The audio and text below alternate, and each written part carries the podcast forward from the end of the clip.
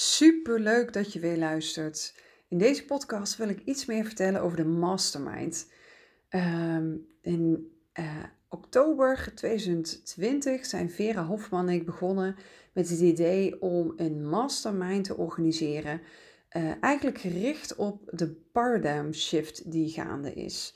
En waar gaat het nou eigenlijk om? Wat is de intentie geweest van deze mastermind en hoe ontwikkelt het zich? Daarom wil ik deze podcast opnemen, om daar echt even tijd voor te nemen om het uit te leggen van waarom is dit zo belangrijk, waarom uh, doen we dit, uh, hoe gaat het in zijn werk en ook is het misschien wat voor jou. Want 12 mei gaan de deuren weer open en het concept is eigenlijk opgezet dat je iedere drie maanden uh, de deuren opent met een groep. die deels nieuw is, deels al deelgenomen heeft. En dat we op die manier eigenlijk een beweging starten met mensen die vanuit een nieuwe paradigma, vanuit nieuwe waarden, vanuit een nieuwe manier van kijken, die nodig is uh, uh, in deze eeuw, um, ja, een beweging creëren waarin heel veel bewustzijn is. Um, dat is eigenlijk een beetje hoe we het hebben ingericht. En de aanleiding is, die paradigma, dat gaat heel erg over wat ik net zei, de andere waarden die uh, gelden.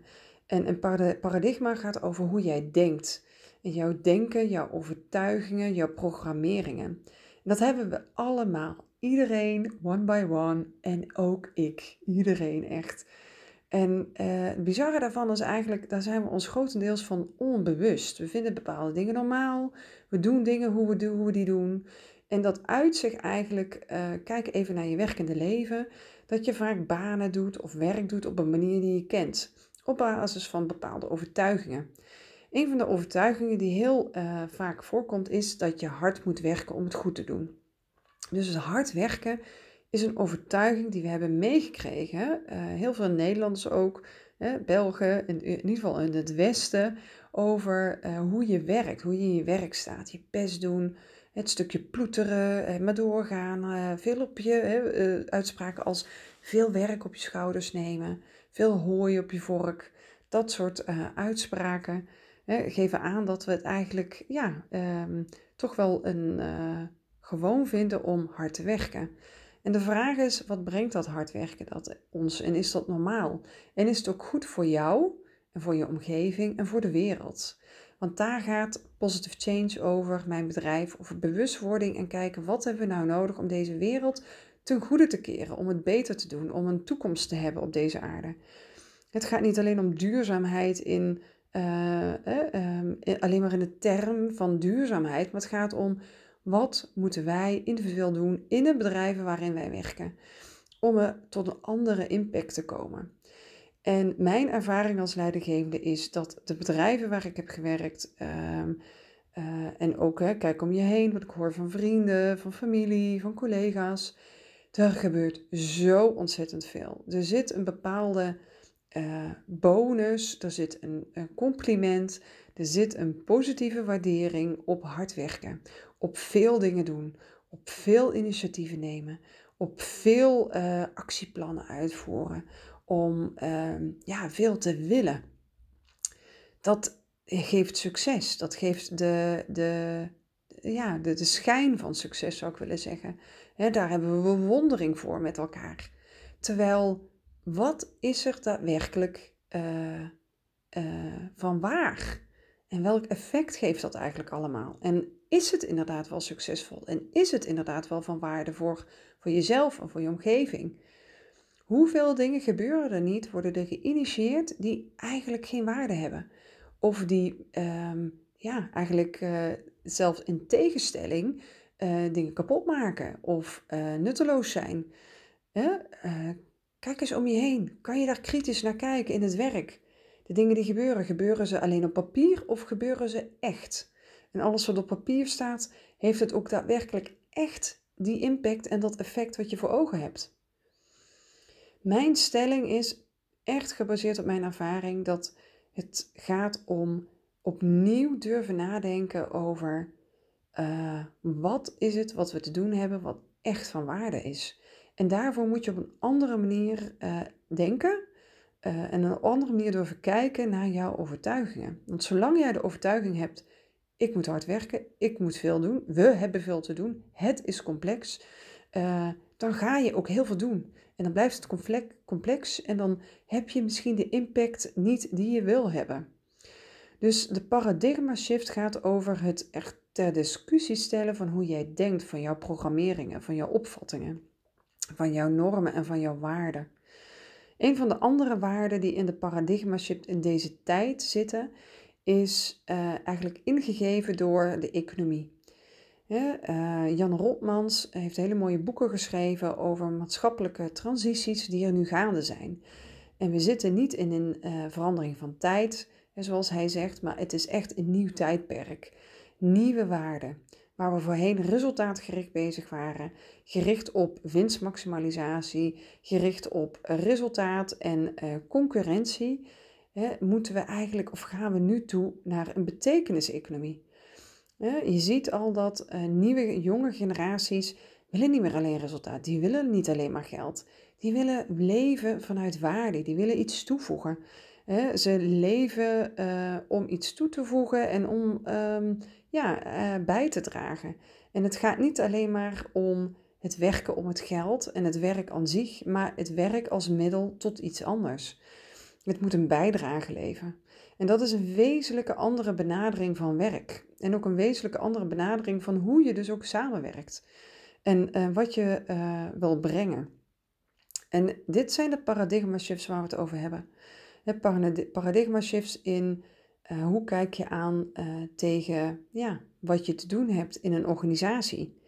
Gaat het om hè, het winst van het bedrijf, hè, de winstmaximalisatie, of gaat het om de impact in die wereld en dat de medewerkers die daar werken, hè, de, uh, de boards die daar zitten, uh, de impact in de keten, in de, de leveranciers, maar ook in de omgeving richting klanten, dat dat bijvoorbeeld in balans is en dat het echt van waarde is. En dat er geen uitputting plaatsvindt, geen burn-out zijn, hè, dat uh, het geven en nemen in balans is. Dus dan gaan andere principes gaan spelen. En dat zie je uh, eigenlijk op dit moment op verschillende vlakken gebeuren. Wat je ziet is natuurlijk de aarde. Laten we even beginnen met waarom is het zo belangrijk?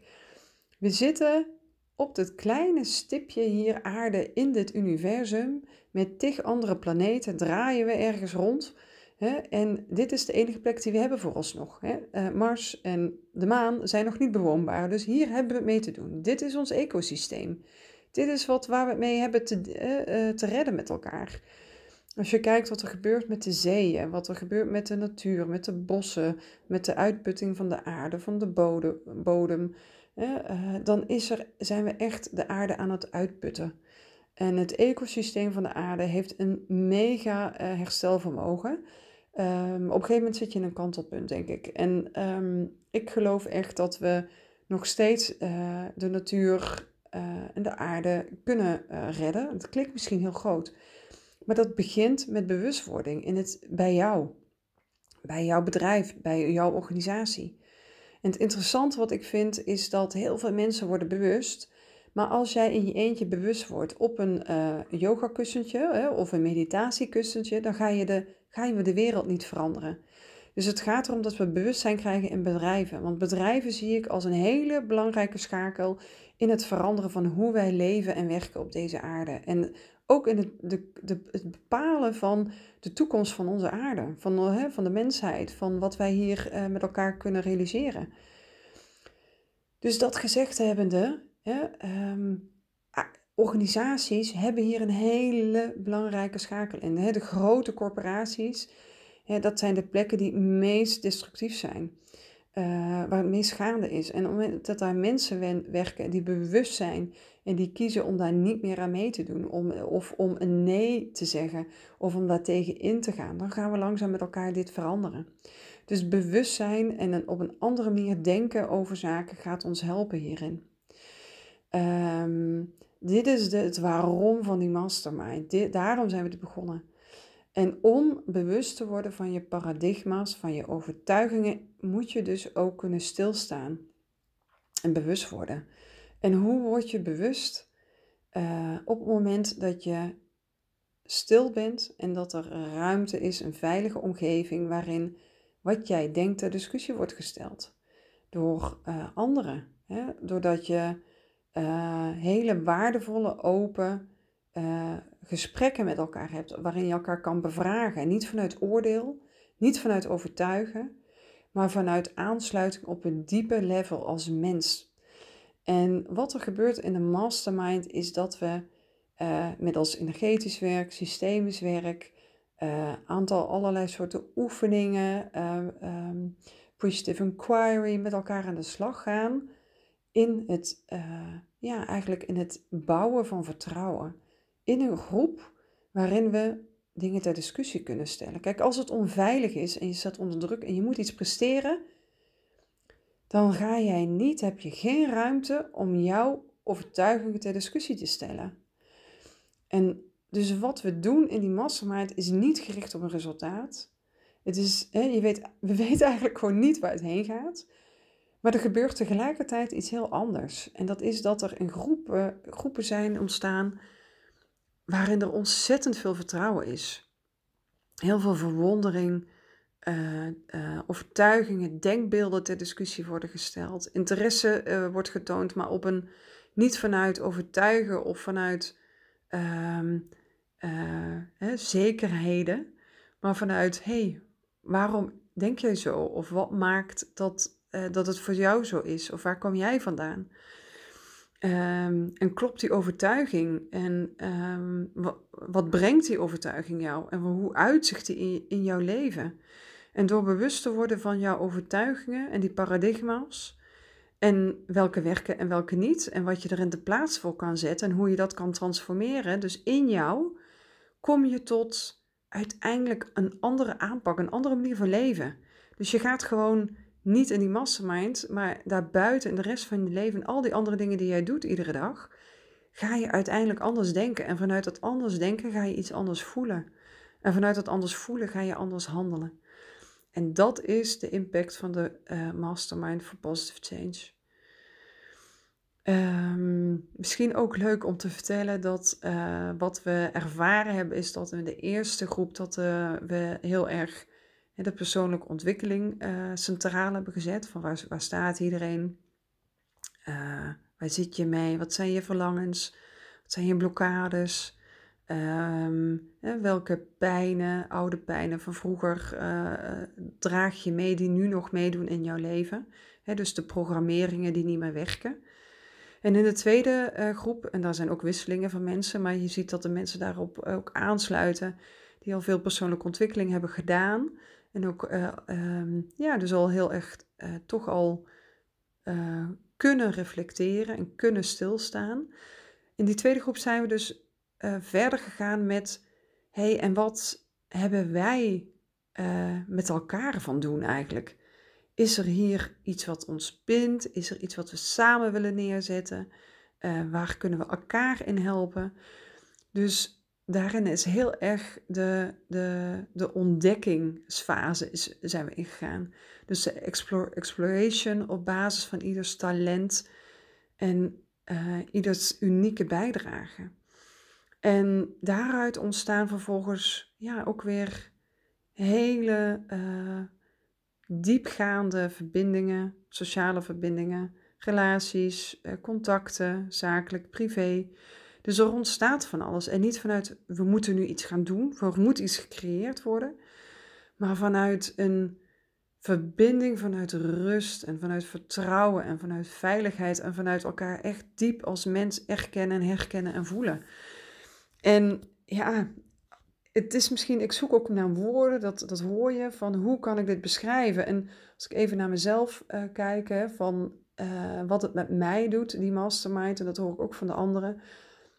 De mastermind zijn uh, van 8 tot 10 op de woensdagavonden om de twee weken. En het is voor mij sowieso, en ook voor de anderen, het is een soort van rustpunt in de week. De week is, eh, er gebeurt van alles. Je bent met je werk bezig, met familie, met vrienden, met ja, telefoontjes. Nou ja, life goes on. En het is een rustpunt. Het is een stukje, eh, hoe vreemd het ook klinkt, thuiskomen. Thuiskomen bij jezelf. Want wat we altijd eerst doen is terugconnecten met jezelf, aarde bij jezelf, thuiskomen voor jezelf. En van daaruit weer de verbinding maken met de ander. En wat gebeurt er dan hè, als we om tien uur uh, klaar zijn? Ik sta dan vaak gewoon echt te stuiteren van de energie. Omdat ik weer zo aansta op wie ik ben en wat, wat mij drijft. En het contact wat we hebben gehad en het gevoel wat is gewisseld. Dat is zo diepgaand. Dus het, oh, ik heb soms dan daarna moeite om weer in slaap te komen, omdat het, um, omdat het zoveel energie geeft. Omdat het zo echt, het is zo bijzonder um, uh, ja, wat daar gebeurt. En dat online. Het is, ja. um, ik, ik ben zelf, dat hoor je misschien ook mezelf, ook verrast. Echt dat je online zo'n diepe verbinding met elkaar kan maken. Um, en het werkt dus voor mij heel erg door in die, die, die, die twee weken die tussen die sessies zitten. Want het is het kalibreren van wie je bent, van wie je zelf bent, wat je wil. En het verbinden met anderen, wat je ook weer meeneemt in de gesprekken die je vervolgens weer de rest van jou, uh, in, uh, in jouw leven hebt met alle andere mensen, in werk, in privé.